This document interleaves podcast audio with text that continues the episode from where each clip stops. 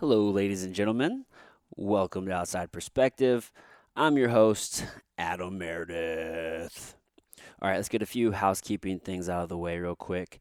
Uh, if you're listening to the show, you may not be subscribed. Go back and hit that subscribe button. Also, leave a, re- a rating and review. It really helps the podcast a lot. And uh, go tell a friend. It helps grow this thing. Uh, I really appreciate everybody out there listening all over the country, all over the world. Every time I look at the stats and see where the podcast is, I'm always just so taken back. And uh, I am extremely grateful for everybody that tunes in. It really does mean the world to me.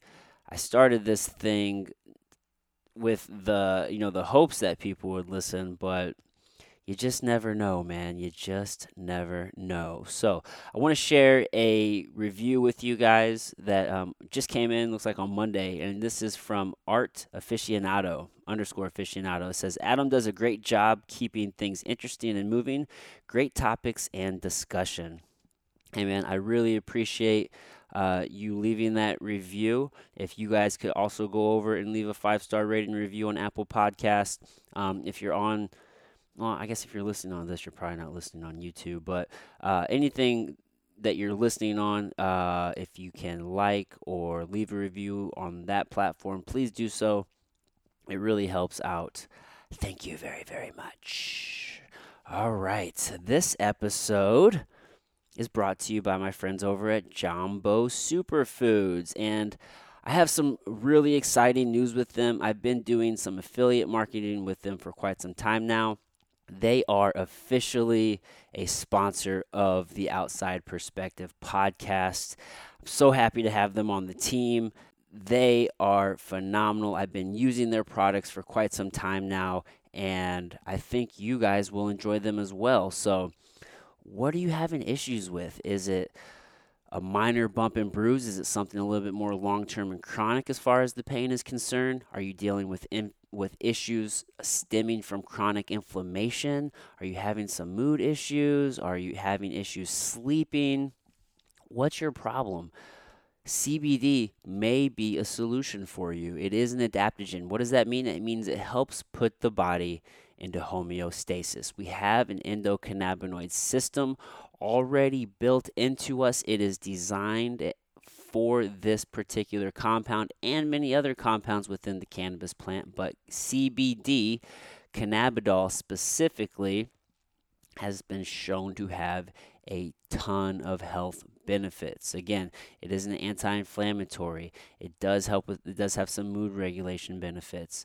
I use Jambo Superfoods Muscle Bomb on a daily basis. I put it on my fingers, I put it on my elbows, just anything that's sore. After a long day of training, I do that before bed. It's a part of my recovery protocol. You can go over to jambocbd.com. You can check out all of their products. They have uh, sprays and balms and uh, ghee that you can put in your coffee or cook with. Tons and tons of products, and they're all phenomenal. I think you guys are going to get a lot of great benefits from them. So go over to jambocbd.com, use the code outside at checkout, and you will save 20% off your entire order. So, one more time for you guys go over to jambocbd.com. You can use the code outside, O U T S I D E. Use that code at checkout, and you will save 20% off your entire order. All right, now to my guest for the day. I sit down with Jeremy Janine. He is a trainer here in the St. Louis area, and he has found the perfect little blend of fitness and humor. And uh, I really enjoyed his social. Um, I, I first became aware of Jeremy uh, through social media, through Instagram and Facebook. And we actually have uh, some mutual friends. He actually came into my gym uh, where I train, St. Charles MMA. And uh, I wasn't there that day. I think he actually came to an MMA practice. And for the listeners, for you guys, I don't trade MMA anymore, so I the chances of me catching him at that time are pretty slim. Uh, but it was really cool to catch, uh, to sit down and uh, and and learn about his journey and uh, just what he has going on. He has this fucking awesome gym. and uh, you walk in. It's not anything uh, spectacular as far as the equipment that's in there, but the space that he chose to open a gym in is fucking unique, man. And we talk about that right off the jump. So, without further ado, here's my guest, Jeremy Janine.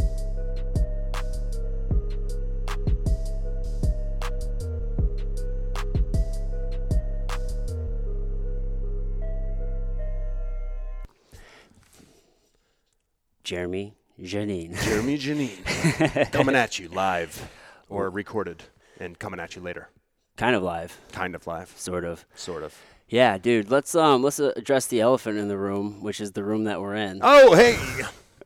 All right. Yeah, man. What made you buy a church? Did you buy you you bought this place? I, I lease imagine it. you I lease lease it. Okay. What made you choose a church?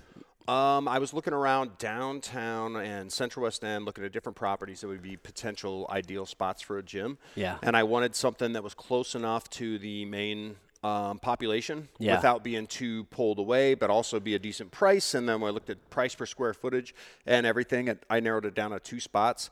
And there was actually another spot that was like twice the size of this place. Yeah. And I was almost able to get it for the same price. And I got so close on the negotiations, the last second they pulled out the deal. And so then I went for spot number two, which was this. And that's why we are here. It's legit though. So you have the whole building? Uh, no, Because so I know there's another building back here. what you see right here is the whole thing. So it's Okay. 3,000 square feet. We got bathrooms in the back. And then if you walk out that exit door over there, Yeah. on the other side of it and behind that giant wall there, all of that is apartment complexes. Oh, that's all. so you apartment. got they've got like some nice higher end apartments that have like certain features that were already at the cathedral, like the Yeah. stained glass windows and the you know the castle um, steeple and all that. Yeah. Uh, so they get. I bet you some of these are pretty some some pretty crazy apartments. I would imagine so, dude. Um, it's amazing what you can kind of turn any space into. You Know what Right. I mean? With the right, uh, just creativity and the right, Right. mindset. Um, this place is awesome, dude. I mean, you got your rig right here in the middle, and it, I imagine it just has everything that you need. Yeah, it's like I'm on a mission from God. dude, your Instagram is one of the funniest things. Oh, thanks. Um, what made you change? So is is the is the gym's new name officially Jehovah's Fitness or Okay, so um, me out. kind of.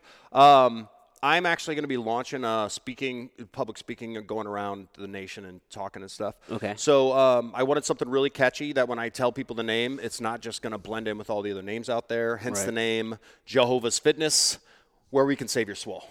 Savior Swole? This is it. Um, so yeah, that's our. I guess going to be our tagline. It's like Jehovah's Fitness. We can save your swole.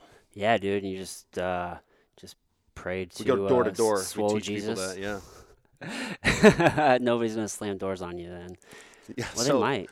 Yeah, yeah. So now it's like a real catchy name. Um, I don't really actually advertise locally like that. Yeah, Um, because you know, it's a very religious community. um, yeah, and so I actually thought I would get a lot of religious pushback from the name alone. Yeah, I would expect that. Uh, but I've gotten none, and so I was actually kind of hoping for. I was hoping that like at least somebody out there would just be crazy and be out there with like picketing and whatever, and then I'd call the news and tell them to cover like that these people are going crazy, and Yeah. then, uh, the news would come, and then I have a big cut all- story, yeah, man. just for free marketing. Yeah, dude. No, I mean all PR is good PR. Right. And I actually checked with a bunch of my friends that are pastors first, and I checked with the name and I asked them what they thought, and um, they told me they didn't think anything wrong with it. But then I, uh, you know, there's always somebody that's going to find something wrong with it. Yeah, I mean, yeah, I mean, somebody will always have an issue. Right. Can't make everybody happy. Yeah, so um, you know, it's it's. I think anything you do, you're not you're gonna piss someone off. Yeah. And like worse than pissing someone off is going unnoticed.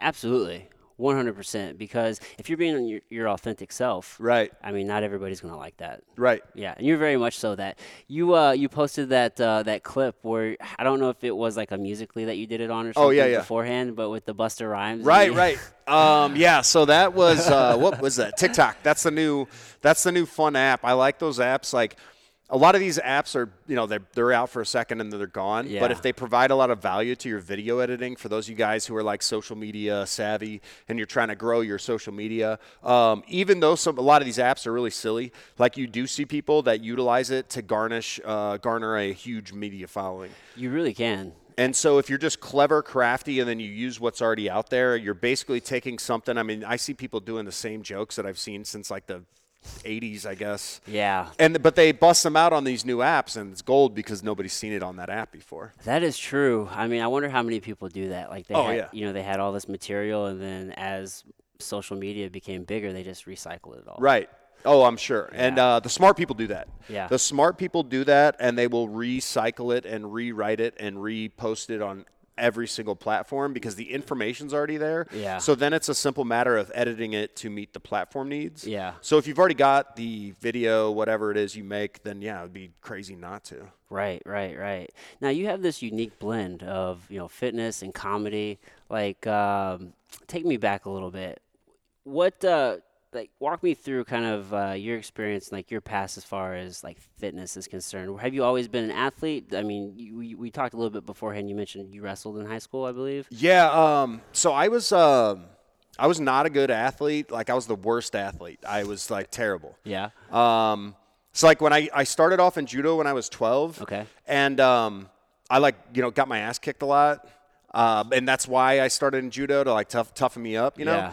And then uh, from judo, I transferred over to uh, wrestling, right? And so wrestling, I was like the worst guy on the team, and like, you know, they got strings like first, second, third. Well, they had to pencil in like two more strings, like when then mine was the second that they penciled in. It was like I was like fifth string, which wasn't even an actual string. Yeah. You know, like whoever made the charts, they were like, "There's no one that's going to be that bad. We'll need to have five strings. We'll just go with three. Yeah. At But my they were school, they just put they just called that C team. Oh, C team. Yeah, they had That's nice. JV varsity C team. so, is that way you, nobody knows how bad they are? They're just all equally bad. Yeah, you're just all like a equally nice- bad, or uh, you're a freshman usually. A C, a C, uh, seaman. A C. Whoa, that was weird. Seaman. Seaman. You're a C team, not a freshman. A C teamer. C. T- yeah, you're a C teamer. I'm a hardcore C teamer. That's Think cool about that- sticking with it. C team for life. Throw it up. okay, so you wrestled through all the way through high Yeah. school. Okay. Um, So I wrestled. I wrestled through high school, Yeah. and uh, like I said, it was terrible at the beginning, but I just stuck to it, and I made myself work uh, above and beyond what everybody else did. Okay. Um, and so I've always been someone that I put in the work in the off season. I put in the work, and whenever somebody's, you know, whenever the rest of the team's like going in to shower up, I go in and I put in that extra time in the weight room. Okay. Um, and so that's just something that I've always done, and because I've always been like that, I went from being probably the most piss poor athlete to being, you know, uh, featured in the news repeatedly and dominating tournaments, tournaments, stuff like that. Nice. Um, and it all just stemmed literally just from being somebody that grounded out. So like my freshman year, I really shouldn't have even wrestled, but the first string guy, he got like his shoulder hurt. The second string guy, um, I think he got suspended for like smoking and drinking. Mom, and what up? Uh, then the third string guy was like, "Dude, fuck this, I quit." You know? Yeah. Can we swear? I don't know if we're gonna let yeah, swear. all you want, dude. All right. All you so want. we'll just talk then. Um, so the third guy was like, I'm out. And then uh, that left uh, me. And so I was the fourth string at the time because I had moved up a whole string represent. Uh, moved up one string, so I'm fourth string, but then everybody literally got just sacked in front of me, so I'm now in first string, right? You're the fucking man, dude. I, yeah, the man by forfeit, totally killing it. I mean, Yeah, so so I'm ter- you know I'm just I'm super pumped that I get any chance to wrestle, and then I just that um you know that desire of wanting to do it and just wanting to succeed, and then I'm fortunate. Like there's um you ever heard this? There's like three types of athletes, right? There's um there's an A level athlete. A level athlete is somebody that is focused on self development, and so they don't care as much about the winning and losing. Like everyone wants to win, you know yeah. but they develop uh, they develop their skills and that's their bigger biggest focal point they're like the easiest to train because if you're a good coach they'll stay with you because they keep seeing skill development Yeah. Right Okay. and so that's how i was and so i'm not even a great athlete i'm just total type a athlete where i will push myself and just build and build and build and as long as i'm Yeah. building skill i'll do it Yeah. um, and then there's like your B level, which is um, those are the people that think that winning or losing is like innate, like it's something inside that you have beforehand. It doesn't really matter if you practice or not. You just have the skill or they don't have the skill. Yeah. And they don't see or don't see as clearly the relative value of putting in the work to get the result. Would that be more like a natural athlete? Like a natural athlete terrible work be- ethic. Right. So like, and you see that more in um, high school level. Yeah. You tend to not see it as much in college because usually the people that are like that start to get weeded out by like junior, Oh, yeah. senior year. Definitely. And so the people that aren't putting in that extra work, they just don't progress. Right. So then by like junior, senior year, most of the A level athletes have converted to the third type, which is a C level athlete. A C level athlete is somebody that's not focused on winning or losing. They're not focused on um, skill development. They're focused on loss avoidance. Oh yeah, you're just a loser at that point. Pretty much. Yeah, I mean, I can remember. I mean, I wrestled all through high school, and uh, I can remember my coach very specifically saying, "You should always wrestle to win. You shouldn't Right. wrestle to not lose." Because Yeah. if you're wrestling to not lose, then you're going to lose. Yeah. Or like you'll get like a point Right. ahead, and then you're just coasting. Yeah, yeah.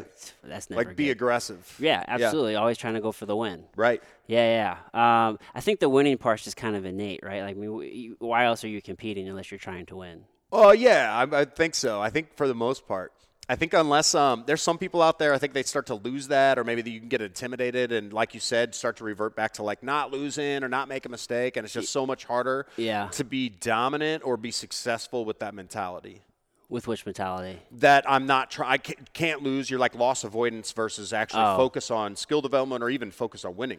Yeah, yeah, I yeah. You can't really focus on the win. I you know whenever you step into a, a competition, Right. I mean, you always want to win, Right. But it's definitely not the end all be all by any stretch Right. of the imagination. I'm kind of to the point to where I've competed for so long. So I fought MMA for a decade. Right. A number of those years were at professional level, and I mean, I've been just in athletics like my whole life. Yeah. I'm really to the point now to where I just really like to train and get better. You're talking about just getting better at your skill, and I really Right. like to push myself. Right. But I'm so over the aspect of like feeling I need to prove anything or I need to go Sure. compete to go be better than somebody else. Yeah, I think um I think early on in like every martial artist career, there's that desire to like prove yourself. Yeah.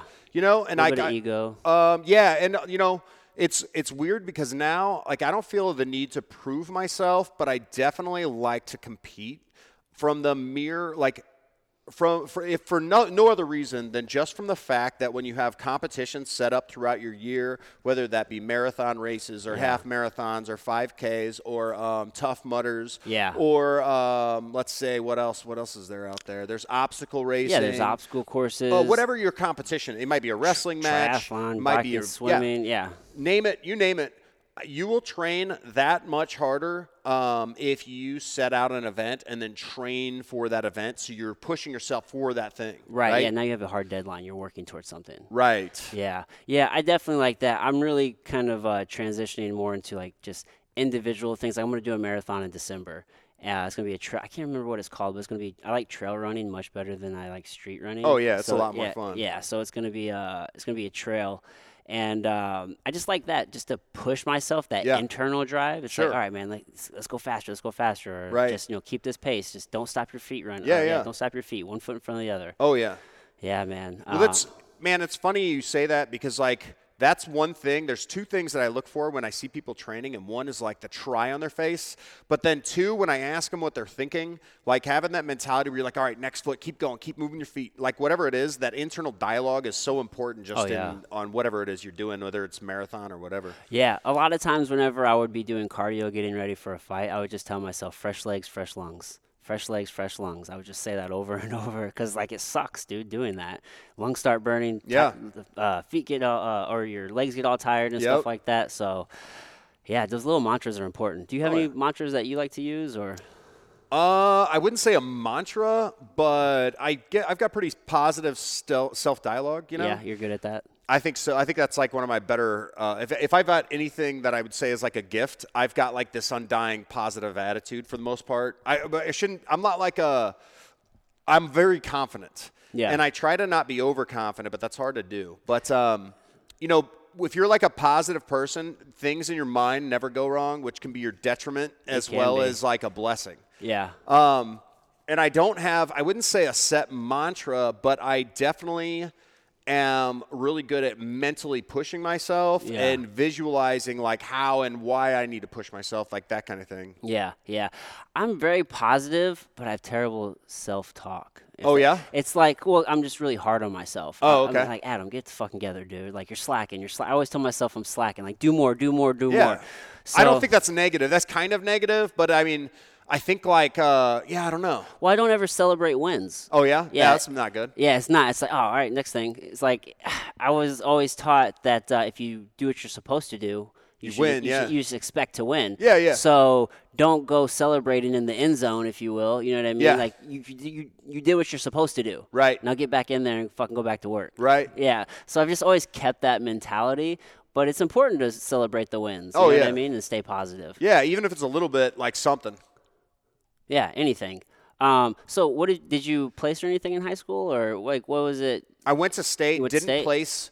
Um, but like from the fact, like for me personally, just going from being so absolutely abysmal poor, like to go to being getting to go to state, like that was a big deal. Absolutely. You know? Absolutely. Everybody's marker is totally different. You Sure. started as a freshman. Uh huh. Yeah, yeah. So started. I, I did so as well. So like starting as a freshman and uh, even just making varsity, like that, Right. that feels fantastic. Right. And then you make it to state. Uh, man, dude, that's just so huge for so many people. Yeah. And you're in Illinois, right? Right. That's a hard state to. Oh yeah, yeah. They had at the time. It's crazy now. They got all these different categories. I think they have two classes now. Yeah. Is it just two? I think it's just two in, in Illinois, but it used to be just one, right? No. Well, what I thought it was more than two, but whatever. I don't. I don't I even don't- follow the I don't know. I'd have to follow the divisions and all that. When I was I'm in, it- there were Ignore me. two, and it was like the two levels were uh, 5A, 3A. 5A was like top league. That was like uh, you're basically compete with Chicago teams and stuff. Okay. And then 3A was like your farm teams, where it was like uh, schools of I think.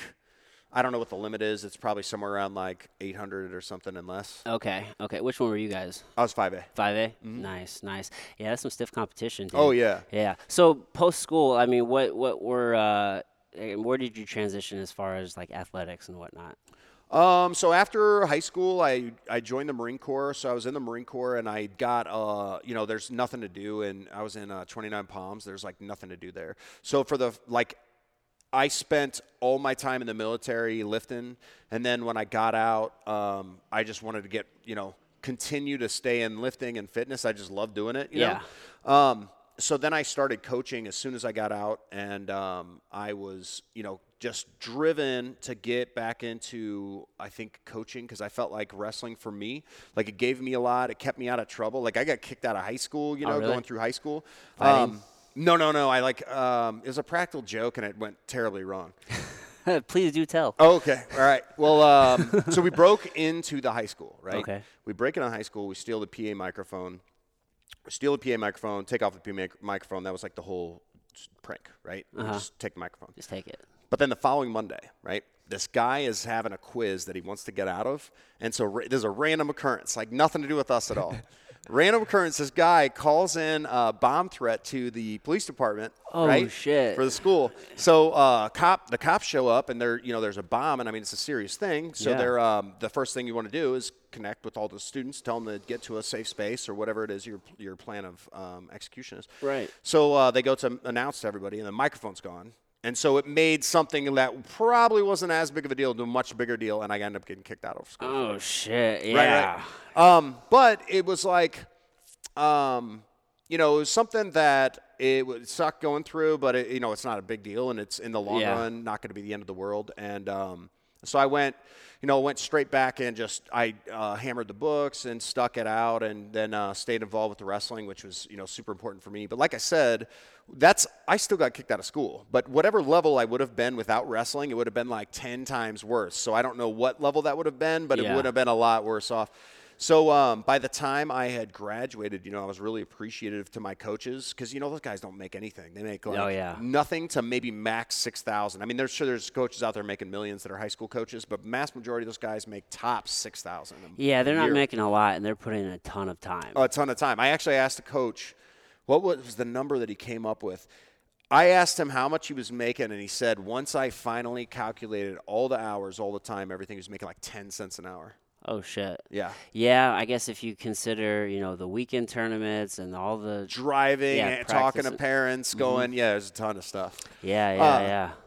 But yeah, so you know, I, I appreciated all the work they did, and I wanted to make sure that I gave back to kids that were in the program after Uh-huh. I got out. Yeah. So I went back and I coached, and I coached for about um, five years or so. Uh, I'd stayed coaching while I was in the Marine Corps, and then when um, when I got out and I started coaching, I did it five years for free as a wrestling coach, right? Mm-hmm. And I focused more on Greco style because that's like a, one of my specialties. It's Greco. hmm And then I moved into um, a paid coaching position, and so then I got a paid coaching position, and I actually um, I started off as just like a wrestling and submission coach, and then uh, they eventually just had me running like a full MMA program. So I was running the whole program as well as um, competing around. You know, I had like 15 pro fights um, in the uh, you know local area, Illinois, Missouri, and uh, Louisiana. So when was this? What was this time frame? I don't. When did you graduate high school? I don't. So I graduated in '99. Okay, I I give up trying to guess people's fucking like ages Yeah. because you look. I mean, if you take care of yourself, right? You look. Right. You tend to look way younger. Oh yeah, yeah. I'm or- 37. I'm 38 Monday. Yeah. Oh, happy birthday. Boom. Boom, baby. What are you gonna do? Um, nothing, man. I'm working. Like I got so many projects I'm working on. Yeah. If I just stay working, like if I can get a lot of work done this weekend, that'll be like the best. Because I've got like the stuff I'm shooting for is so big that it supersedes any kind of anything else. Yeah. Yeah. I mean, the work is so important. I, Right. I, and if if you are really doing something that you find purposeful and you're Yeah. passionate about, it's man, like I'm I'm I'm usually excited for the weekends. Like Right. usually, like my Friday is it feels like a Monday. Like I'm just I'm fucking rocking and rolling Sure. all, all through the weekend. You know Yeah. what I mean? Um, so 99, and Yep. then you were in the Marine Corps for four or five years. No, I was in for one year. One year in the Marine Yeah, Corps. yeah. Okay. Yeah, so I got out of the Marine Corps early, and uh, it was not my cup of tea. I just didn't feel it, and I was with some guys. I feel like, uh, you know, they weren't the best dudes, and it, it was a it was a tough thing for me to deal with because I'm like, you know, you're in this group of people, and a lot of them are awesome guys, and they will literally die for you. Yeah. You know, and then you've also got this other element of like the absolute worst percentage of people that you could possibly meet. Yeah. So you've got this huge, assholes. yeah, you've got this huge like um, I guess uh, spread of guys that are top notch and the best guys you'll ever deal with to like the guys that are the biggest shitbags you've ever seen. Yeah. Um, and I had a huge problem with that, and um, I think uh, I definitely let it get to me. But then I think most, like mostly, my biggest problem was like going. If I had to choose between like going overseas and these dudes are talking about like raping chicks and blah blah blah crazy stuff. Shit. Um, I'm probably going to be the guy who ends up putting a bullet in one of them, and I don't want to be that guy. So um, I got, I ended up getting out, and it was a tough decision, but it's one that I made and made full force. And all my Devil Dog brothers out there, like I'm not putting down the Marine Corps at all, but um, you know I have a lot of respect for everybody and that gives up to the to the armed forces and gives up their life as well as gives up sacrifices their time for their country. Um, but it just at that time for me and who I was around, it definitely was not what I was looking for. Yeah, and you're a young kid at that time. Right? Oh, yeah. I mean, fuck, dude. Hindsight's always 2020, right? But I Oh, yeah. You're 18, 19, however you I were. was uh, at the time I was probably like 19 or 20. yeah. So, and then you're there's just a ton of different things to take into account. And, Oh, yeah. Yeah, and you're dealing with with certain people, dude. It's amazing some of the people that get into the military. I think. I Oh, was, yeah. I think I was watching.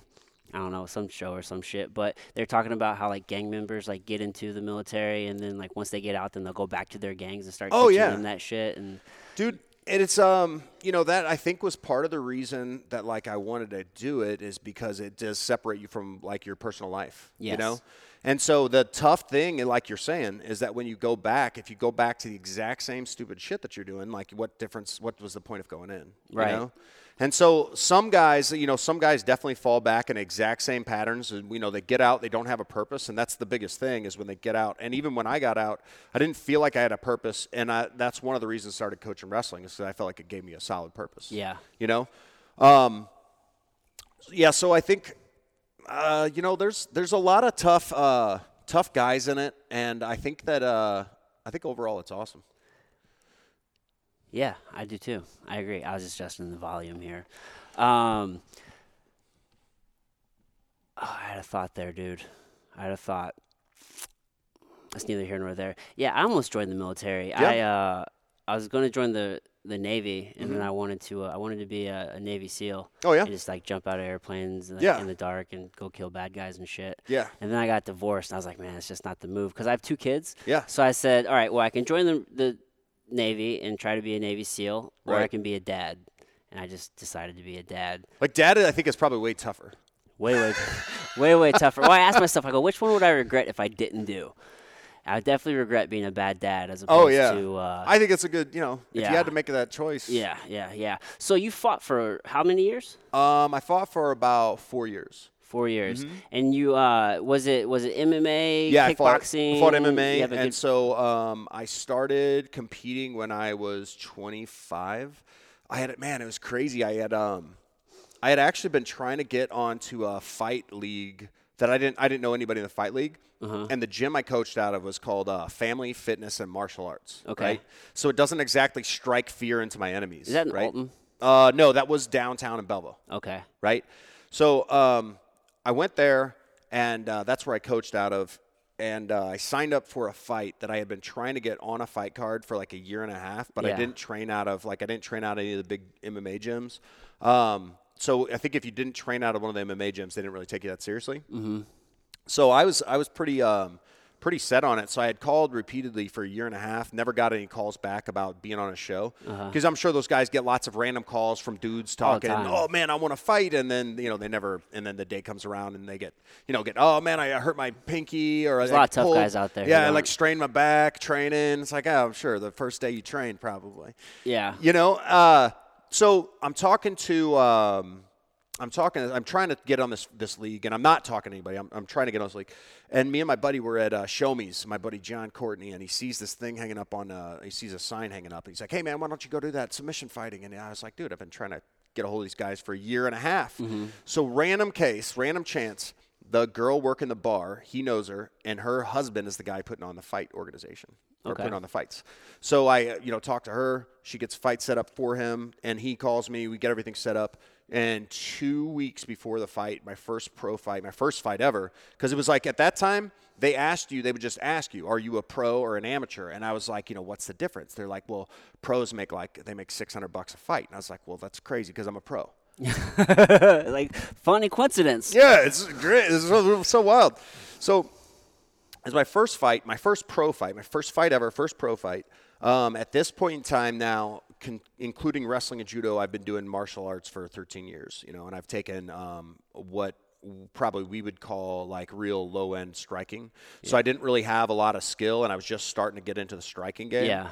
Um, but I thought I had skill because I didn't know better, you know. So it's like I had real weak, real weak uh, punches, real weak kicks, and um, it, you know, and I shouldn't say weak. I mean, I should say like uh, an athlete punches and athlete kicks, which I think uh, that's a important an important thing to differentiate because if you are um, an athlete, you can generate power. Yeah. But if you are an athlete and you know how to do the technical side, which is the actual application of the fight, Yes. uh, the actual fighting application, you have the power plus the technique. Technique is everything. And so it's like just having power, you'll still knock people out. But if you've got the power and the technique, you're just going to be more fluid. You're going to be able to apply it better. You're going to be able to apply the power more efficiently. Yeah, well, and also without the technique, you uh, you're you're almost capped at your Yeah. potential. You know what I mean? Because you're gonna go against somebody who you might hit harder than or be stronger than, but they're just gonna piece you up. Yeah, you yeah. Know what I mean, They'll just pick you apart and they'll analyze, you know, analyze your game. And then once they get a game plan or they already have one, they'll just pick you to pieces. oh yeah, absolutely. And I've I've seen it time and time again, which I'm sure you have as well. Yeah. So,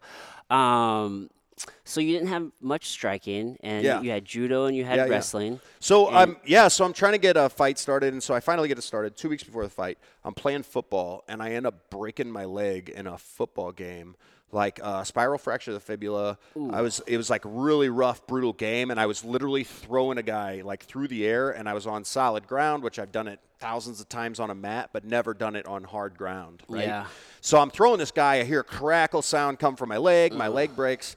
I've got two weeks before the fight. I'm like, uh, you know, pretty pretty bummed out because I've been trying to get on this card for a year and a half. It's finally going to happen, and then this. Yeah. So I wasn't sure that my leg was broken because I hadn't had a lot of broken bones at this point in time. Um, and so I, you know, I'm trying to play it off, and I call a guy. I'm, hey man, I like screwed up my ankle, but I think I'll be okay. We'll see what happens. Get the X-ray. Definitely a break. Um, and so my in my mind, I'm coming to two. Like it's a big decision here. It's like one, I can be like, hey man, I broke my leg, and he's going to be like, this guy's full of shit. Yeah. And he's going to put me in the category of all these other guys that have tried to get on the show and told Yeah. them they're going to fight and then canceled. Right. I was like, or I can um, just go out there, fight. I'm probably getting the shit beat out of me. I'm probably getting my ass kicked, but this guy will know I'm serious, and then that'll at least get me more fights. Yeah.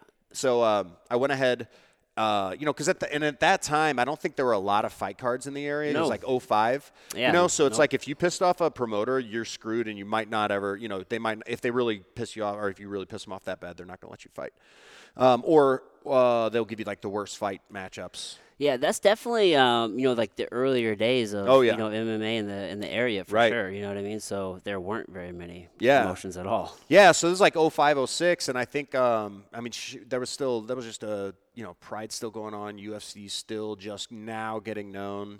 You yeah, know? yeah. That's whenever you know the Ultimate Fighter was really kicking I think off. 02 was Ultimate Fighter. Is that right? Um, I think it was later? I think it was a little bit later than that. I graduated in 06. So I think the Ultimate Fighter is probably like 04 or, Okay. or something like that, maybe Okay. 03. I could be so wrong. So whatever wrong. the Ultimate Fighter was pretty much the set off point for MMA, where people it became more of a staple name and a more uh, name brand. Yeah. Um, and so when that started happening, people started looking less at the submission fighting as some kind of like nut job thing that crazy people do, and Yeah. into an actual sport. Yeah, yeah. Um, and it's still in people's minds. Some people still think it's a nut job thing, which I think it kind of is to an extent. a little bit, man. Uh, fuck, dude. I did it for so long, and I don't know if I would do it again. Yeah. Um, I really enjoyed it. Well, ah, man, I, I guess I shouldn't say that because it was so awesome. I got a lot of skills from it. Yeah. But I do worry about my brain Right. a lot. I didn't take a ton of punishment, Sure. and I'm always taking um, like precautions to just heal my brain at Right. all times. But still, it's just so hard on the brain. Oh yeah. Um, I didn't really believe in any of that until you know, like within the last couple of years. But uh, you know, people would be like, "Oh, concussion," uh, they, but you didn't really, you know, at the time, I had no, there was no relevant point. There was no like gray matter in your brain or brain clouding or whatever, getting uh, repeated blunt trauma. Yeah. Because I think at the time, people were just like, "Yeah, this is way safer than boxing." Yeah. but that's not really a good like comparison. It's not, although it is safer than boxing. I agree. I still say that because Well, eh, hold on. It's kind of safer than boxing because I think that you are more likely to get a small injury in MMA than you are in boxing, right? Because there's more things. You can like get a finger broke, you can get like ribs cracked, but you can in um, you can in uh, boxing too. Yeah. But I just feel like there's a higher chance of getting cut, getting split, getting lacerations, True. um, getting tiny breaks because you're hitting like you know you're hitting knee on body, you're hitting shin on body. Yeah. So like you know you can't really take a, a you can't you're taking padded punches, which I think from the brain standpoint is dangerous, which is more the um, dangerous side of the fighting arts is the fact that you're taking repetitive blunt trauma to the head. Right. Which is why football's so so uh, bad because you're literally going almost head to head with someone wreck. every time you Yeah. come into um, a, a, a hike. But with uh, boxing, you know, from the brain trauma, still you're taking a lot of punishment. But then when you get to the MMA side, you're not gonna, I don't think, take as much damage from repetitive blunt trauma. But I think there's a higher risk of, like I said, minor injuries. yeah, there's definitely that potential. I always just tell people you have more ways to defend yourself. Yeah, there's that. Because if you're in boxing and you don't have good head movement, or somebody's just beating the shit out of you, you're probably gonna get knocked out, right? Right. You're gonna. There's no inevitable. Like you can't. You can't wrap them up, Right. Except for like two or three seconds, Right. and they're gonna break you. In MMA, if someone's better than me at striking, I can grab you, and then I can hold you, and then I can take you down. So Yeah. it's like I have more ways to slow that fight down and actually protect myself, as Sure. opposed to just like having to eat shots if you're not that good or if you get too tired. Right. Yeah, man. Yeah. There's I mean there's so much it's a more complex game Far which more. it seems man it's and there's there's people are going to make it make me eat my words. Like that uh who's that guy just beat Silva? I don't know his name. I don't even follow sports anymore. Oh, okay. Somebody's like, "You gonna watch that fight?" I'm like, "What fight, dude?" He's Yeah. like, "He's like, I'm ashamed of you, Adam." It was um it was pretty impressive. That's what I heard. I'll probably go back and look at it on like MMA. I would recommend checking it out. Yeah, it's like it's like a young dude. Who, I think he has like Uh-huh. a karate style. Is he like a ninja? He calls himself a ninja or some shit. I don't know. I don't know, but I call bullshit cuz he beat Anderson Silva basically at uh kickboxing. Is that what he did? Oh yeah. And he beat an old Anderson Silva. True. It's not. But hold on, hold on, hold on.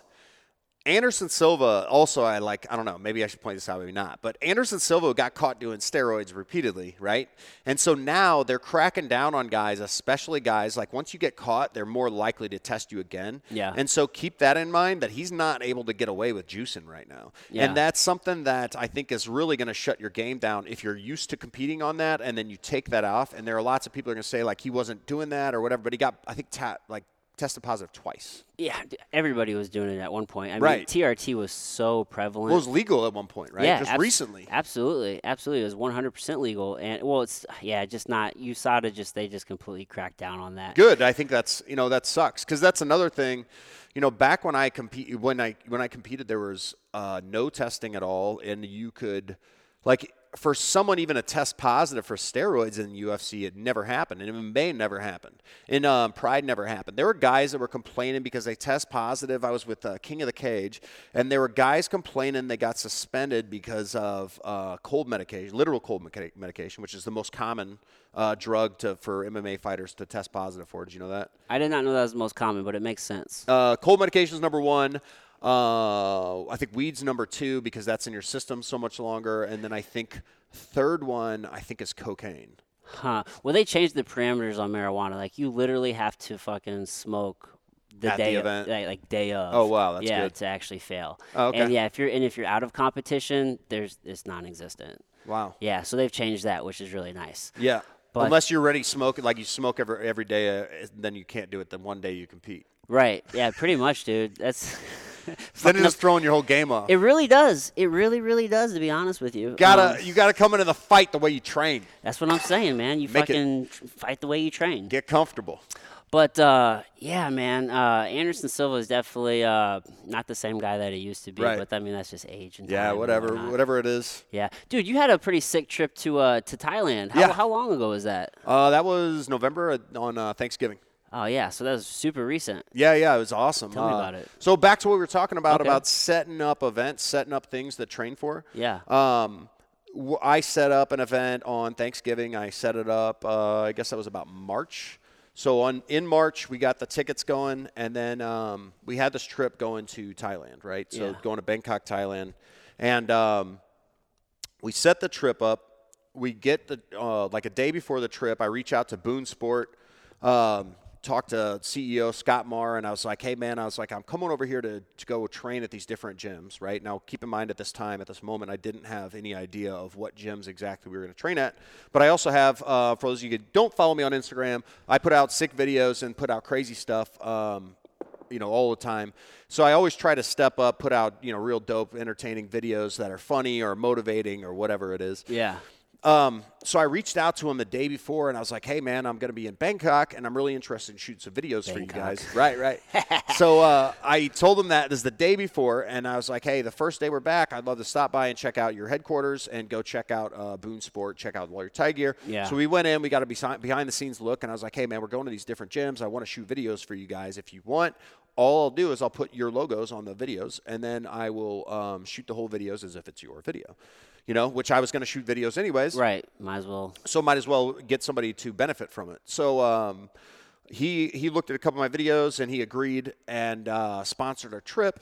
So then we got the biggest thing that was the biggest help from him was that he gave us a list of the top the top gyms in in Bangkok. Oh area. shit! So he sponsored the whole trip. So No, I'm, I don't mean like he paid for everything. He like Oh. sponsored our gear Oh, okay. and set up the connect to, to all the gyms. nice. So these gyms, like they're not gyms that I would have been able to just call and schedule something. Like you kind of have to know someone. 100%, yeah, yeah. yeah. Some of them are open, and some of them are like real closed off. But the um, gyms we went to uh, we were just phenomenal. We got to train with uh, a lot of good guys. We got to train over at uh, Attachai Fairtex. Attachai, what up? Got to train with Attachai World Champion Muay Thai. Yeah. Um, got to train over at Sitmonchai. Okay. Um, bunch of pro fighters over there. That was a really awesome experience because that was something, you know, it's like in Bangkok, um, a lot of guys, because the gyms are right in the area, guys will just kind of float in and out. Yeah. And so people that are on vacation will stop in for like a day or two or something,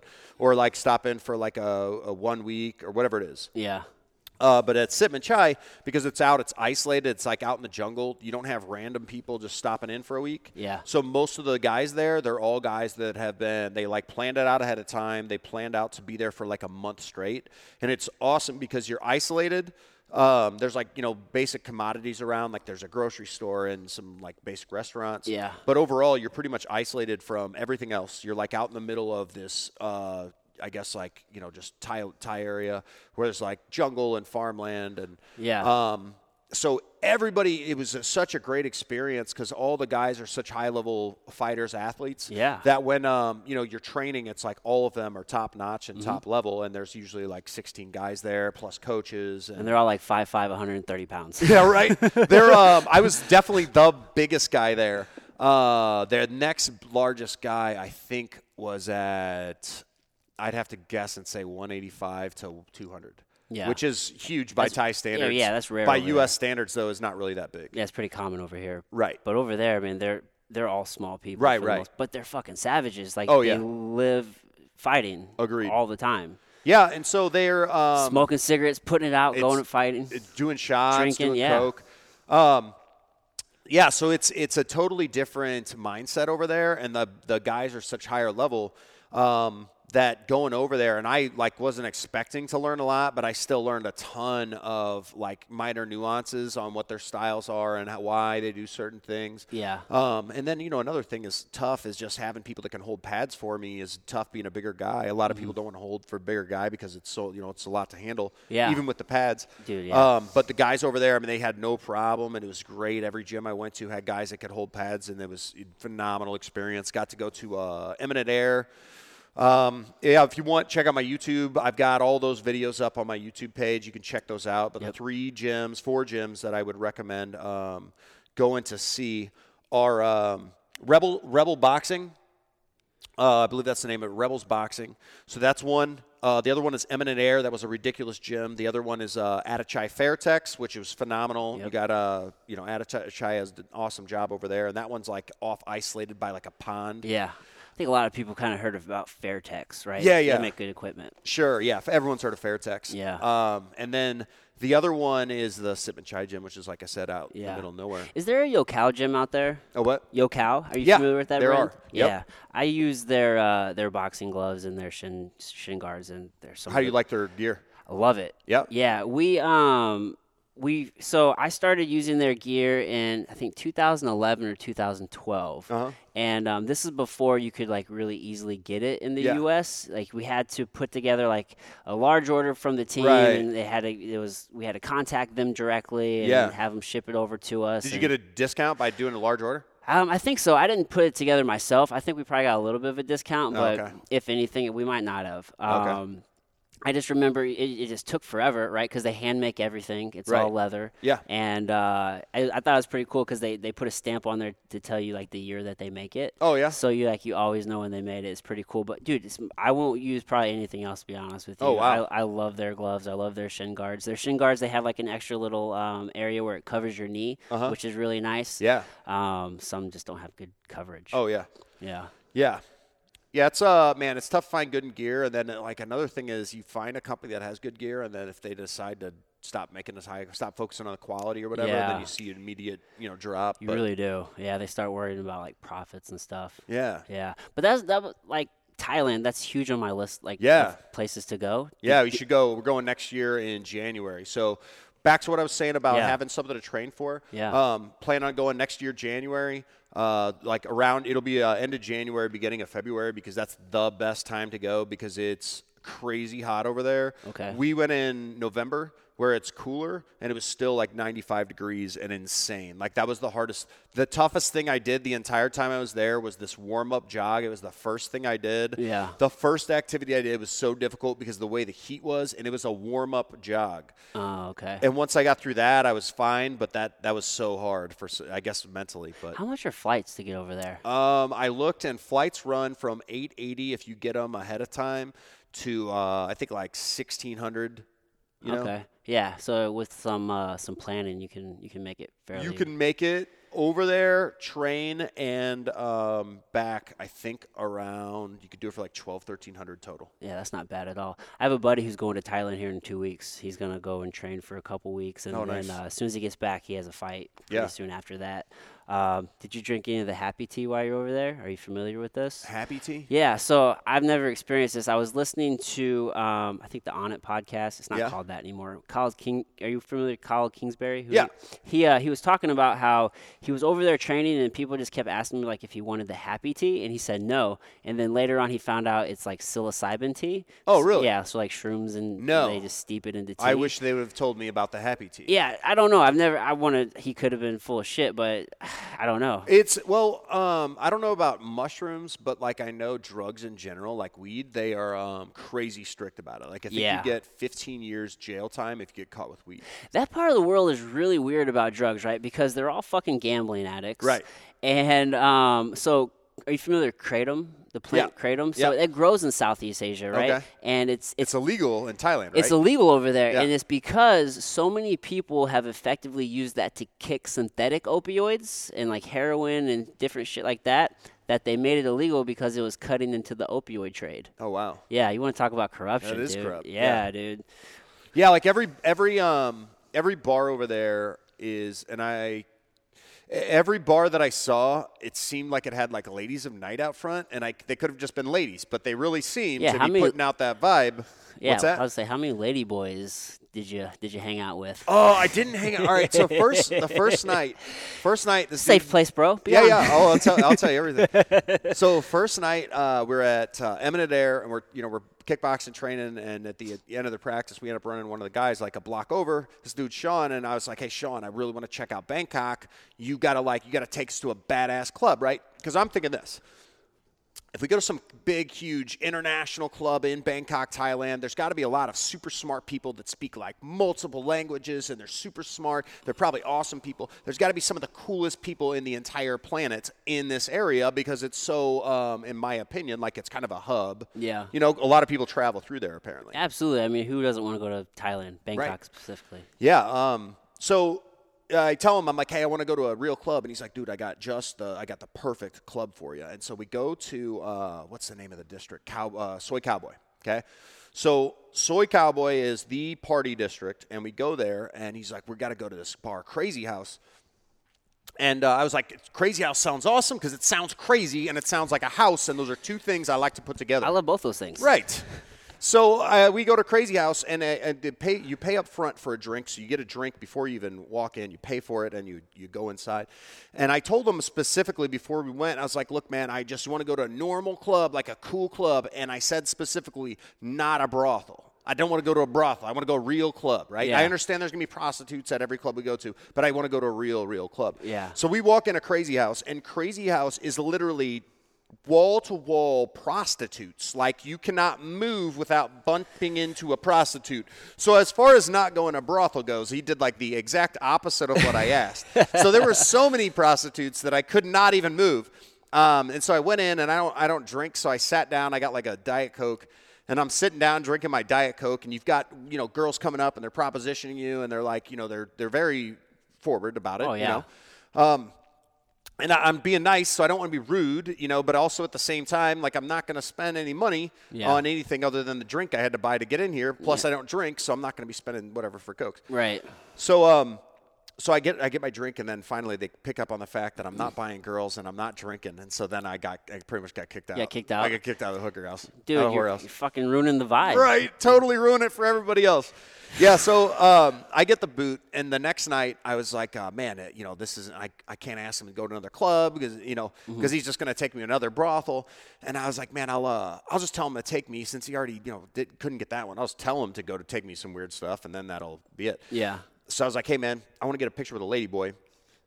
And he's like, yeah, I know just the spot. And so he walks me to this area, and it is like there's it's uh it's uh, I don't know the name of it, but there's like three floors in Bangkok, right? Okay. So it's the known. There's two main that I know of, lady that I know of now, ladyboy spots. One is like an alley, and you walk down this alley, and then when I walk down this alley, there's like all these guys, but I mean it's like they're ladyboys, right? Yeah. Nothing sketch. Nothing sketch. just just guys. And so um, that as as you're walking down, there's all these like what look like attractive women, and then they're like, "Hey, hey, come here, cutie." But but it's more like, "Hey, me go boom boom, boom boom, boom boom, me go boom boom." And then uh, that's it. And it's like, one, get the bass out of your voice if you're trying to seduce me, because that's not how you're going to do it. Yeah. You're not going to be getting me going boom boom. Like, uh, and then, so I walk to the end, right? All these people screaming stuff. And I'm like, man, that was actually, I should have gotten that on video. Absolutely. Right? All these, because all you can hear is the voices. All these dudes, hey, come here. Come give me boom boom. like, was that the Cookie Monster? the fuck? Yeah. Uh, so I walk to the end, and I'm getting all these cat calls, and then I'm like, all right, I'll pre- I'll take out my phone, like I'm looking for like a map or something, but Yeah. really I'll be recording, and so I'm trying to look at my phone, like I'm not recording it, but I am definitely recording, and I walk back, and there was absolutely nothing but silence, like quiet, nobody said anything to me, and I was like, dang it, that didn't work. So then we go to this other spot. It's like three three levels, and we're walking around. I'm trying to. I'm asking people, "Hey, will you take a picture with me?" And all these lady boys are like, "No, I don't do it." Uh, and finally, I'm walking through, and this uh, this one dude reaches out and he grabs my dick, right? And I was like, whoa, whoa, whoa, whoa, whoa. Hey man, will you take a picture with me? And then that's the guy that I got on for a picture. That is awesome. I always think of uh, the movie Platoon. I think they're in Vietnam, but like the hooker walking. Oh, you you so horny. Right. Oh, you want Me some love you long sucky time." sucky? Is that what it was? Uh, Me love you yeah, you know, to be honest, that's pretty accurate. Um, and they're, you know, for for the most part, yeah, that's kind of how it works. Yeah, dude, that's a wild place, dude. Yeah. That is a wild place for sure. I have a buddy who goes over there like once a year. Yeah. He has all the ins and outs Yeah, yeah. of like how to travel. He- That's the key. You got to Yeah. have that guy. Yeah, he is that guy. He's, Yeah. He like he's using all the points and Oh, he's like yeah. upgrading all of his flights. He's Uh-huh. He's like, dude, I just flew flew business class for like two hundred dollars. Right. He said like you don't ever want to fly over there, coach, if you don't have to because Oh it's yeah, I mean, such if you can avoid it. yeah, it's just I just a go- flight. For me personally, I don't care. I just go with whatever the cheapest is. Ditto. I'm Yeah. I will suffer. So I'm going to LA in two weeks. Okay. And um, I was hoping I could stay with my buddy, but Yeah. he- he's just like renting a room, so he doesn't have space. Okay. I'm just like, fuck. Well, now I have to figure it out. I'm just gonna rent a car and probably just sleep in my car for the week. Yeah, get a van. Yeah. Van or a truck. Exactly. Exactly. Like I gotta make this fucking feasible. Like, Yeah, it'll save you uh, what? How long you'd be there? um Wednesday. So I'm going Wednesday the 27th, and I'm coming home on Monday the 4th. Wednesday, twenty seventh. So five days Uh, yeah. So that'd save you. What's the hotel over there? Probably like 150 bucks easy. at least. Yeah. So probably save you like 750 Yeah. if you don't mind sleeping in a car I don't mind it. All right. I will sacrifice whatever I can. or Airbnb. Sometimes you can find those Airbnb rooms that might even be cheaper than a car. That is and then you don't have to worry about having a car around. So some of those, if you guys don't already know this, if you're ever doing Airbnb and you're trying to travel around, um, you can usually, I think, especially in bigger areas, you can get people that rent out single rooms, and the single rooms will be crazy cheap. It'll be anywhere from like thirty to seventy bucks. That's true. Yeah. I stayed in Airbnb one time, and I think it was like 35 bucks Yeah. for the night, so it wasn't too bad. Um, but I just figured I'd probably. I, I, I asked a couple of friends. I'm like, is it better to get a rental car, or is it better to Uber? Right. And uh, one guy's like, he he uh, told me of some app. I can't think of it now, but he's it's it's kind of like uh, you can rent cars kind of on the go. Right. And then the other guy was like, uh, you probably want to get an, uh, a rental car because LA's so spread out. So if you want to be able to like be mobile Uh-huh. and, like faster, Yeah. then that's the way to go. Oh man. But I don't know. I'm not from there. I don't know. I'm just to me, Cali driving is like the worst, especially yeah, LA. I don't want to do And that. so that particularly alone, I'd either want someone else to drive if they can, or have an Uber do it. yeah, that's true. That's true. Although I might just get a car so I can go explore like Well, outside yeah. of LA. Yeah, there's a lot of depending on what you want to do. Yeah. There's a lot of ways to tackle that. But I have no problem just being a hobo. Oh yeah, Yeah, yeah. I don't. Fuck it, dude. my brother's in LA, or he would normally be if he wasn't in um, Afghanistan right now. Yeah. Yeah. He's in the military. Uh, he's he was in the military. He's an independent contractor now. Nice. Yeah. Nice, nice. It's not a bad transition out of the military. You know, You make crazy jack, and dude, if you are, um, you know, if you don't mind that lifestyle, being away like nine months out of the year, then that's definitely you can make. Uh, I think the average start runs anywhere from 130 to 160. yeah. I mean, if you're a single guy and you like to do crazy shit, Oh yeah, that's the job for you. And really, if you think about it, it's probably not that crazy because I imagine that they're like um, they they're not trying to take risks. Yeah. You know, it's not like you're in the Marine Corps where you're like charging the front lines, and it's not like you're in the um, Army where you're you know establishing a beachhead where after forces have been like attacked. This is like way way after the fact, and most of it's like uh, diplomatic protection, Right. Like transport protect stuff where you're like moving somebody from one point to another, Yeah. and you're moving around in a one million dollar like bulletproof Yeah. Bomb proof. yeah, bomb resistant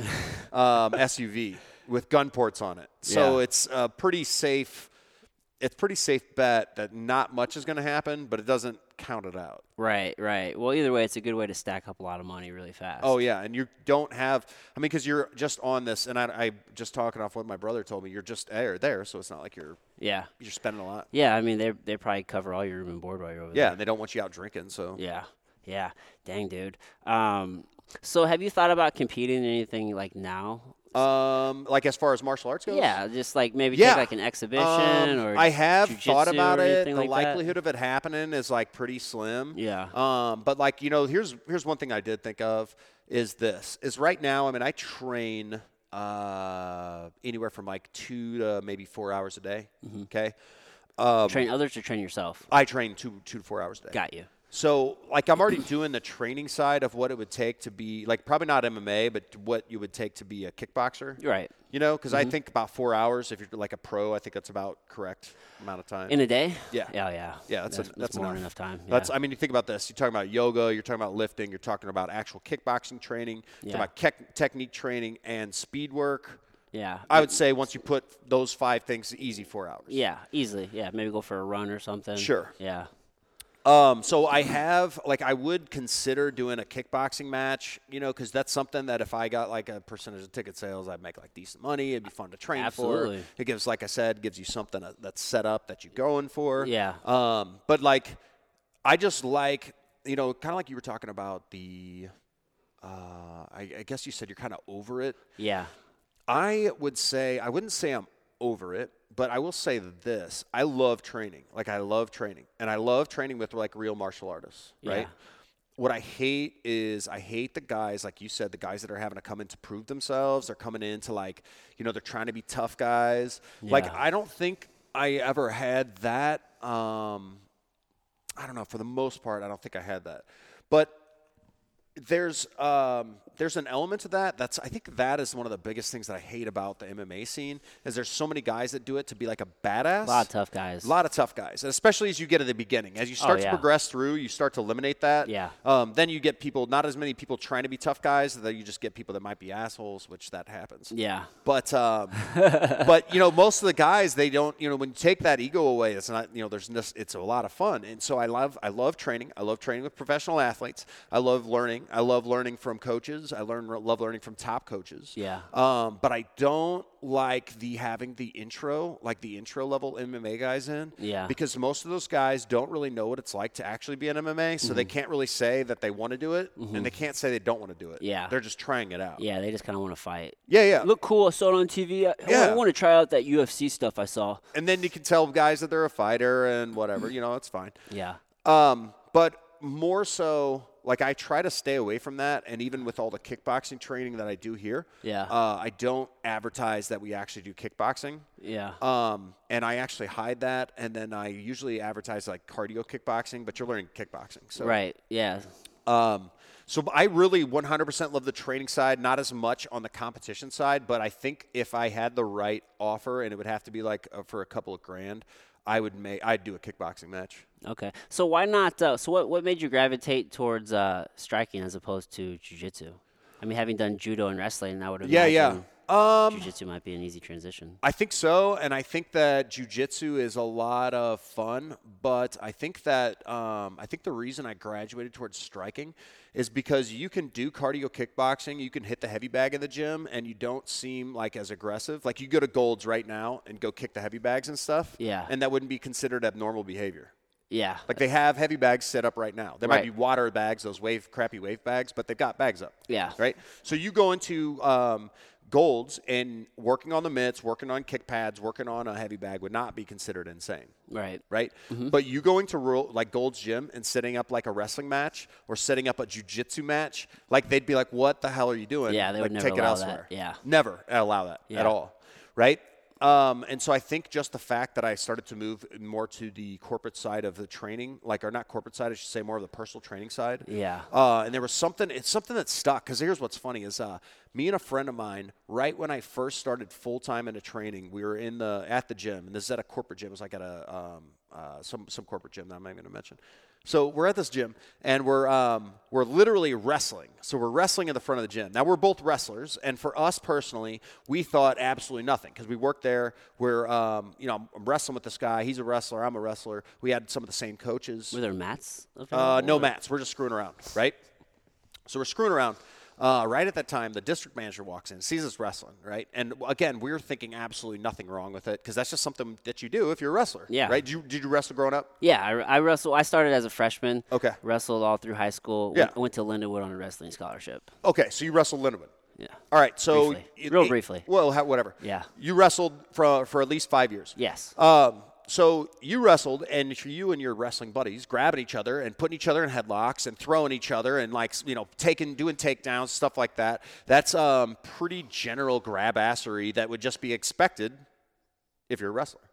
Yeah, I mean, Right? Yeah, I mean, there's a lot of fuckery going on. Like around. no nobody nobody is uh like no one's sitting on the side of the mats crying and you're like, Hey Jim, what happened? And he's like, Well he shot a single leg on me and took me to the ground. Like you'd be like, Wow, you're fucking insane." yeah, you're a pussy. Yes, that's pretty much exactly what you would say. And uh, so then you got this, you know, you got a guy who, you know, nobody would react like that. It's a normal thing just to be wrestling. Yeah. Um, so like I said, we're wrestling, and then the the district manager, he was like, "Never let me see that ever again." Right. Mm. And it wasn't like some lengthy speech; it was just that. And then it kind of made me think, but it, like that. yeah, yeah, it's all good. But I, you know, and I, he was somebody I respected though, and so I kept it, I kept it, you know, kept the, our conversation short, and me just being like, okay, and that being it. Yeah, it's like. Um, but then I really started thinking about it, and just thinking about there is, you know, there is a double standard, and there all this stuff. But at the same time, um, that's what our our reality is. So Mm-hmm. I could try to convince everyone in the gym, which would be like uh, shifting 200 people every single time that there's a gym hour, Yeah. or I could just like avoid the grappling and start focus on striking. Yeah, well, I mean, like you said, it is kind of socially, um, it's just more palatable. Yeah. Most people are real familiar with boxing. Uh-huh. And you can do it anywhere. You don't need Agreed. much. You can do it out in the grass. Yep. You just need. You can do it by yourself. yeah. Whereas if you're doing like wrestling drills by yourself, people are People- usually yeah. You know, Sometimes I would go on runs whenever I was wrestling, and then I was like getting a wrestling stance. I'd be Yeah. walking in my wrestling stance on the side of the road. sprawls and different moves. Yeah. And yeah, sure. I mean, that's all. And to me, like that's normal stuff. But the rest of the world would definitely not see that as normal stuff. Yeah. Um, and so I think that's probably the biggest factor. Um, I actually love wrestling, and I probably would prefer um, maybe like jujitsu competition. Uh, no, I think I'd prefer the kickboxing competition. I think that's 100%. Just because from the simple fact that I'm able to train kickboxing like nonstop, Yeah. I can train anytime I want for that, which just makes more sense. Hmm. Yeah, I can dig it. I can dig it. Yeah, I mean, you can do that by yourself, like you said. Yeah. A, heavy bag and some gloves, or no gloves Sprints, at all. Yeah. running, jump rope, whatever. Yeah, I love it all. I love it all. I um I've been teaching jujitsu to kids for two years now, and Yeah, it's um, huge. I this past year I've been doing more and more strike. I used to teach striking, Yeah. like Muay Thai and stuff like that, Uh-huh. and then I transitioned more into teaching jujitsu. But Yeah. so many parents want their kids to learn striking. Sure. I just started picking up more kid clients. Yeah, um, I think you know if I had to pick, uh, if I had to pick three sports, like there are three sports that I would send kids to. One would probably be jujitsu, just Yeah. because I feel like uh, there's a lot more complexity there Mm-hmm. that could be utilized in wrestling later. Oh, absolutely. And then the flexibility training along with that. Hopefully, if it's a good jujitsu program, there's a lot of flexibility training, hip opening drills, and stuff like that. And then the other one is uh, taekwondo. And not for the actual development of technique, it's more for the development of cognitive function. So at a young age, that's a super important thing because like, you teach a kid at five years old how to do a roundhouse kick. By the time he's 12, unless he's been practicing it, he's not going to remember it Yeah. you know but you teach a kid just cognitive function you teach them like athletic skill Yeah. that's something there's a development of like there's a, a mind body development that 100%. happens and it's just there Yeah. and it can be reinforced and it can be uh, you know you can lose it with time the same way you can lose how to learn a roundhouse kick but i feel like the cognitive function because kids just tend to be more active in sports i just think that's the biggest benefit of the taekwondo Okay. training is actually getting them to learn how to move around Yeah, and that explode. body awareness. Yeah. Yeah. And then the other one would be like soccer because I feel like that's just a good fast twitch sport that I feel like is a low injury sport, but it's a sport that's applicable across the board. So you Oh, look at like um was it Jose Aldo? He's a um, he's a soccer Some player. of the best athletes in the world, dude. I, I, I always go straight to basketball whenever I think about soccer. People translating well into other sports, Uh-huh. like Kobe Bryant, one of the best basketball players in the world, like Steve Nash. Um, so many other basketball players. I can't. I'm not like a huge basketball guy. they're soccer players? They were soccer players No way. growing up. Yeah, That's Yeah. crazy. Kobe Bryant, I think, grew up in like Europe playing soccer. Wow. as a child. That's Yeah, crazy. Yeah, dude. So I mean, just that coordination, the hand-eye or Yeah, foot coordination. I mean, footwork is everything. Oh, yeah. It translates across every sport. Yep. Right. So yeah, soccer's a good one for sure. Yeah. Yeah, I, I would agree with that. I would agree with that. Um, I'm not so well versed in taekwondo, but I got my uh, both my kids into jujitsu young, especially my daughter. I feel like Mm-hmm. Yeah. if there's one thing like a girl should learn, it's jujitsu. Yeah. Because fuck, dude. I mean, if you're in a compromised position, we're on your back. I Mm-hmm. mean, which is a very real possibility, right? I mean, you want to be able to learn how to, you know, protect yourself from there. Oh yeah, yeah. I mean, I think um, you know I started off at judo just because I don't think they had jujitsu. Um, it wasn't. Yeah, it, they didn't have it. One. Um, if they did have it, it was like it was something that was not. It just wasn't prevalent. Yeah. So I started off in judo, man. But yeah, if there would have been jujitsu around, I probably would have started on jujitsu. Yeah, yeah, I can dig it. I can dig it. Well, dude, we're right about an hour, and um, I want to be respectful of your Yeah, yeah. time. Um, I just have one more question for you. Uh, when when uh when's the Space Force mission? Uh, I have no clue. I have been. Can you talk um, about it? I know. Yeah, sure. Okay, yeah. I just want to make sure. Yeah, I got check want- out uh, look up Jeremy Jenin Space Force if you want a quick laugh. So I've actually been getting uh, you know obviously you start on something. I've been doing lots of video projects for the last year, and I've been getting better and better. And I actually just recently started working with a Slam agency. They're a local marketing company. I think they're probably one of the best known small agencies out there. Okay. Um, but they're they're awesome, and they made one of my last videos, and I'm hoping um, that I can get them. We're working on another one right now, and then I'm hoping I get them to do more of the stupid shit that I do. Yeah. Um, just because they're so ridiculously good, and then uh, whenever they're doing stuff, I always try and learn from whatever I can from it from Michael Johnson. Um, but yeah, so you will be getting hopefully a lot more um, Space Force and all types of weird videos, and I think Steve Carell is actually coming out with a Space Force Is he? Uh, TV series. So Space Force, the TV show, is right around the corner. Okay, that's cool. That's cool. Yeah, dude, your uh, your social is just so entertaining. You, Dude, you got to keep it. You know, here's the thing: is this? I've seen guys. I've seen guys do it, and uh, somebody who does a great job of it. Um, oh, what's the guy's name? Uh, Eric Cressey. He's a phenomenal uh, personal trainer, and he does all types of different stuff. Talks about things you would never hear from any other trainer ever, right? And he focuses 100% on just the message of training and all these different things, right? Um, I love that and all, but I feel like you're missing out the majority of the population Yeah. by not making your message diverse. And I already love comedy, so for me, it's just something that comes natural. Yeah. And so I think like if you can make your message, if you can spice it up with humor, then do it. And I try to blend it, you know. And that's something that I think that I reach a lot more people Yeah. just because I don't have just fitness posts. I've got all this dumb shit that I do um, and that I'm working on and all these different projects, and it keeps more entertaining. Yeah, dude, well, it's very entertaining, dude. And uh, you're almost at uh, 10k followers. You get that. Oh, Swipe, yeah, get yeah. that swipe up feature at Right. 10k, dude. There you go. Swipe What's up. the swipe up feature? Um, so like if you go into stories or something, Uh-huh. and uh, maybe like you're doing affiliate marketing with Okay. somebody, and it's like swipe up, and you can it'll take you to a link. Oh yeah. Yeah, so you get that swipe up feature. Oh wow, that's Yeah, cool. Yeah, I'm about to have swipe up features, guys. dude, that's the fucking goal. That's the best. That's I'm, my goal. I'm only I'm only like 1400 away. I'm gonna have to I'm gonna stand, go out and hand out business cards, ask people to follow me. Just hustle, hustle Okay. away. I'm trying to get my swipe up. Yeah, I don't know Andy if Frisella just had an amazing podcast talking he? about uh, just social marketing. Oh, and- man, I gotta check that just out. real realistic things that you could do for that. So Yeah. I know you listen to the podcast too. I think. Uh, I listened to some of it. Yeah. I think I listen to more Joe Rogan. I'm a, I do. Yeah. I really love what uh, Andy Frisella's doing. Um, they do like they do so many awesome, awesome things locally, and the way they run their company. If you ever want to see a company that's really well ran, um, from a leadership standpoint, not just from some guy at the top trying to tell you know bark orders down. Yeah. Um, he literally tries to change his employees' mindset. He Yeah. tries to build all this stuff to help build people up. Yeah. Um, and you know, hopefully, I'm not going to be an Andy Frisella, but I'm hoping to build a pretty awesome video cast podcast, which we'd love to have you on for that. I'm down, dude. Yeah, Awesome. just tell me when. Yeah, dude. Andy's great. I um, I actually worked at Supplement Superstores. In, Oh, uh, yeah, yeah. 2009, 2010, and Yeah. I, I interviewed with Andy. Awesome. So it was just so it's so cool to. Um, I remember where First Form was then. They had like two products. I think they just released Formula One. Right. And uh, and where they are today. Yeah. Fucking awesome to Yeah, see. the guy they bought it from, he told them that there is no money to be made in the supplement industry, and then, and then he moved over, I believe, to the um, fashion industry. And then um, in the meanwhile, he sold, I believe, all their all of his stores to them, and they bought out those stores, and then um, continued to grow from there. Yeah, yeah, they're killing it. Yeah, They're it's killing it. awesome. Well, dude, floor is yours. Um, plug your socials. If you have sponsors or anything you want to plug, dude, it's up to you. Sure. Um, probably the best thing is this: if you want to see lots of my crazy ass videos, follow me on Instagram, follow me on Facebook. Um, I actually have a fan page on Facebook. I'm reaching that like 5,000 mark, so I usually only add people on on Facebook that I know. Um, if you actually have some legit you want to connect with me about, feel free to message me. But uh, the easiest way to contact me Give me on Instagram, give me on Facebook, and uh, my email is jeremyfitnessmma at gmail.com, or you can call me anytime, 618-670-4531.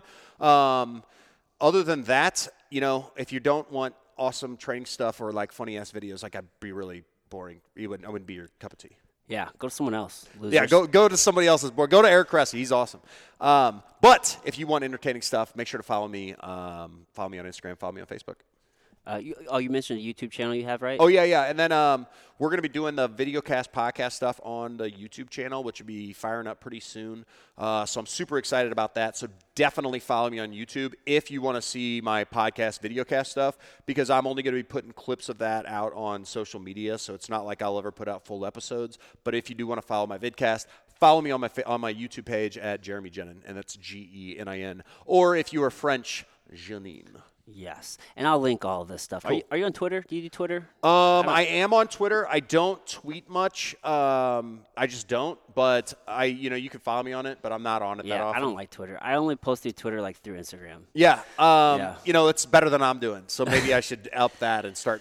I mean, there's no sense. Like I told you, if you're making the content, you might as well put it out. Yeah, to it's just one extra platforms. click. On, yeah, on it literally would take me a second longer, so I should. I really need to start getting. Yeah. All right, so I take that back. I'm. I might be on Twitter in the very nigh future.